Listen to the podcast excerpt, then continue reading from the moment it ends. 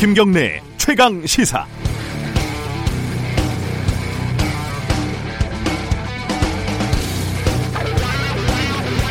청취자 여러분께 어, 누군가를 대신해서 죄송하다는 말씀을 먼저 드려야겠습니다. 중앙일보 남정호 논설위원이 쓴 김정숙 여사의 버킷리스트라는 칼럼을 저도 읽어봤습니다. 대통령과 영부인이 외교를 빙자해서 해외 관광지를 다닌다 이렇게 비판하는 것이 주된 내용입니다. 언론은 권력을 감시해야 되고 청와대는 우리 사회에서 최고의 정치 권력입니다. 당연히 엄정하게 감시하고 비판해야 합니다. 저도 기회만 있다면 그렇게 할 겁니다. 그게 제 일이니까요. 그런데 칼럼의 내용을 잠깐 볼까요? 문 대통령은 취임 후 25개월간 19번 출국했다. 빈도로는 5년간 49번으로 가장 많았던 이명박 전 대통령과 비슷하다. 하지만 웬일인지 유독 관광지를 자주 찾는다는 느낌을 지울 수가 없다. 만약 제 후배가 이런 기사를 써온다면 저는 절대로 이 기사를 외부에 출고할 수 없습니다. 직업적인 윤리입니다. 저는 느낌만으로 기사를 쓰지 않습니다. 그 느낌의 근거가 없기 때문입니다. 해외 정상이 한국에 와서 만약에 명동을 가고 안동 하회마을을 가고 이러면 관광을 하고 다닌다고 비난을 할 겁니까? 느낌으로 뭔가를 쓰고 싶으면 시를 쓰고 노래 가사를 쓰시기 바랍니다. 같은 기자로 일한다는 이유만으로 다른 기자들을 부끄럽게 하지는 마시기 바랍니다. 6월 13일 목요일 김경래 최강 시사 시작합니다.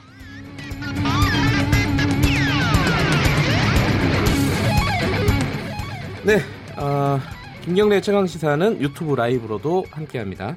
문자 보내주시면 저희들이 공유하겠습니다. 샵 9730 짧은 문자 50원, 긴 문자 100원이고요. 스마트폰 애플리케이션 콩으로 보내시면 무료로 이용하실 수 있습니다. 주요 뉴스 브리핑부터 시작하겠습니다. 고발 뉴스 민동기 기자 나와 있습니다. 안녕하세요. 안녕하십니까. 헝가리 속보부터 알아볼까요? 유람선 그 허블레안 2호 침몰 사고와 관련해서 실종자로 네. 추정되는 시신 한 구를 또 수습을 했습니다. 추가로요? 그렇습니다. 네. 현지 시간으로 12일 오후 6시 35분쯤인데요. 부다페스트 사고 현장으로부터 약 110km 떨어진 지역에서 헝가리 수상 경찰이 아시아인으로 추정되는 휘신 한 구를 수습을 했습니다. 네. 현재 정부 합동 신속 대응팀이 신원 확인 작업에 들어간 그런 상황인데요. 원래 그 선박 사고 현장으로부터 약 82km 정도 떨어진 지역에서 시신을 발견했다라고 대응팀이 밝혔는데 이후에 다른 지역으로 발견 지점을 좀 수정을 한 그런 상황입니다. 예. 관련해서 그, 그 가해 선박이라고 할까요? 네. 거기 선장이 어, 구속에서 이제 보석으로 풀려났습니다. 예, 풀려났죠. 네. 좀 논란이 있는데 어떻게 봐야 될지 참 난감합니다. 그렇습니다. 예, 예. 선진국이라 그런 건지 아, 선진국이라고 해야 될까요? 어쨌든 우리 입장에서는 수사가 좀 엄정하게 이루어졌으면 좋겠는데 그 부분들이 좀 차질이 보이는 것 같아서 네. 좀 난감한 상황인 것 같습니다. 자, 이호 여사 관련해 가지고요. 북한에서 어떤 조문이 왔죠. 김여정 노동당 제1부부장이 네. 어제 그 이희호 김대중 평화센터 이사장 별세에 대한 김정은 위원장의 조전, 조화를 직접 전달을 했습니다. 네. 김정은 위원장은 유가족들에게 심심한 애도와 위로의 뜻을 표한다고 밝혔는데요. 네. 어제 오후 5시부터 판문점 북측 지역 내의 통일각에서 김여정 제1부부장하고 정의영 청와대 국가안보실장 그리고 박지원 민주평화당 의원 등을 15분 정도 만났는데요. 어, 북측이 조문단은 파견하지 않았습니다. 대신에 네. 김여정 부부장을 보냈는데 이희호 이사장에 대한 예우 차원의 사적인 접촉이고 북미 협상이 풀리기 전까지 당국 간에 의미 있는 접촉은 하지 않겠다. 네. 이런 취지라는 그런 분석도 나오고 있습니다. 아, 때문에 이 같은 기류로 봤을 때 아, 이번 달에 그 트럼프 대통령이 방한을 하지 어, 않습니까? 6월 말 예. 그렇습니다. 한미 정상회담을 계기로 뭔가 남북 정상회담을 모색하려던 정부 음. 구상에 일정한 차질이 예상된다라는 그런 분석도 나오고 있습니다. 문재인 대통령도 오슬로에서 어, 이 관련된 어떤 입장을 밝혔죠. 예, 노르웨이를 지금 국빈 방문을 하고 있는데요. 네. 트럼프 미국 대통령이 6월 말에 방한을 하는데 가능하다면 그 이전에 김정은 북한 국무위원장을 만나는 게 네. 바람직하다고 생각한다 이렇게 얘기를 했습니다. 어제 오슬로 대학에서 이제 기조 연설한 다음에 BBC 기자와 일문일답을 가졌는데요. 아, 김정은 위원장과 언제든 만날 준비가 되어 있고 결국 우리가 만날지 여부라든가 그 시기를 결정하는 것은 김정은 위원장의 선택이다. 이런 얘기를 했습니다. 아, 그리고 문재인 대통령은 김정은 위원장이 트럼프 대통령에게 친서를 보내지 않았습니까? 예. 이 친서와 관련해서 사전부터 친서가 전달될 것이라는 것을 알고 있었고 트럼프 대통령이 전달받은 사실도 미국으로부터 통보를 받았다. 음. 대체적인 내용도 전달을 받았다. 이렇게 얘기를 했습니다. 어, 이 조문단을 보내는 게 아니라 조전만 보냈다. 이 부분을 어떻게 해석해야 되는지 그렇습니다. 네, 2부에서 어, 정세현 전 장관하고 연결해서 좀 자세하게 알아보도록 하겠습니다. 자, 한국은행이 금리 인하를 좀 시사한 발표를 했죠. 어제 한국은행 창립 69주년이었거든요. 네. 이주열 한국은행 총재가 기념사를 했는데 금리 인하 가능성을 좀 시사를 했습니다. 네. 경제 상황에 따라 적절하게 대응해 나가겠다 이렇게 얘기를 했는데요. 최근 미중 무역 분쟁이라든가 반도체 경기 등 대외 요인의 불확실성이 크게 높아졌기 때문에 네. 아마 이 같은 점을 감안을 한 것으로 보입니다. 불과 한 2주 전만 하더라도 금리 인하 가능성에 대해서는 아주 분명하게 선을 그었거든요. 네. 상당히 입장이 많이 바뀐 것으로 보입니다. 일각에서는 추가 경정 예산안이 국회에서 막혀 있는 지금 상황도 입장 변경에 영향을 미쳤다는 그런 분석도 나옵니다. 네. 왜냐하면 이게 추경이 집행되지 못하게 되면 하반기에 네. 경기 부양을 위한 동력을 찾기 어렵기 때문인데요. 아, 조만간 금리를 내려서 경기 부양에 나설 것이라는 그런 분석이 나오고 있습니다.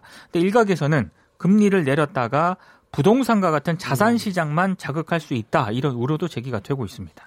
지난해 말에 어, 한국은행 이 금통위에서 금리를 한 차례 인상을 했잖아요. 그렇습니다. 그러니까 그때 왜 인상했는지 도대체 이해를 할 수 없다 이런 사실 의견들이 많았는데 네. 이 금리 관련해 가지고는 좀 신중하게 판단을 좀 했으면 좋겠습니다. 그렇습니다. 어제 법무부에서 이상한 일이 벌어졌습니다. 아, 굉장히 이례적인 일인데요. 네. 박상기 법무부 장관이 기자 간담회를 예정을 하고 있었는데 네. 사실상 무산이 됐습니다. 그러니까 박 장관이 미리 준비한 입장문 외에 뭐 질의응답을 갖는다든가 추가로 의견을 내놓지 않기로 했기 때문인데요. 1시간 전쯤에 기자단에게 장관 발표 이후 장관과의 별도 질의응답 시간은 마련되지 않을 예정이라는 그런 문자가 기자단에 전달이 됐고요. 네. 어, 그렇게 전달을 하면서 법무부가 뭐라고 얘기를 했냐면 그 검찰 과거사 활동 종료와 관련된 그런 내용이었거든요. 네. 브리핑 자료에 충분한 내용이 담겨 있고 대변인이 현장에서 질의에 답하는 게 적절하다고 판단했기 때문에 뭐 장관이 직접 질의응답은 하지 않는다 이런 취지의 문자 내용을 보냈습니다. 너무 어이가 없어서 약간 웃음이 나오는 그런 상황이네요. 그러니까 당연히 예. 기자단 예. 입장에서는 반발을 할 수밖에 예. 없고요. 그리고 브리핑 자체를 이제 보이콧하기로 했는데요. 네. 근데 그럼에도 불구하고 박상기 장관이 나홀로 기자회견을 진행을 했고 입장문을 읽은 다음에 브리핑실을 빠져나갔다고 합니다. 네. 아, 뭐 과거사위원회 수사 권고 대상자들이 조사 결과에 반발을 해서 지금 민 형사상 소송을 제기한 그런 상황이고요. 네. 그리고 검찰 수사팀에서도 반발이 쏟아지지 않고 있지 않습니까? 네. 이런 이런저런 부담이 좀 작용을 한 것으로 보이는데, 그럼에도 불구하고 장관으로서 좀 책임있지 못한 그런 행동이다 이런 비판이 제기가 되고 있습니다.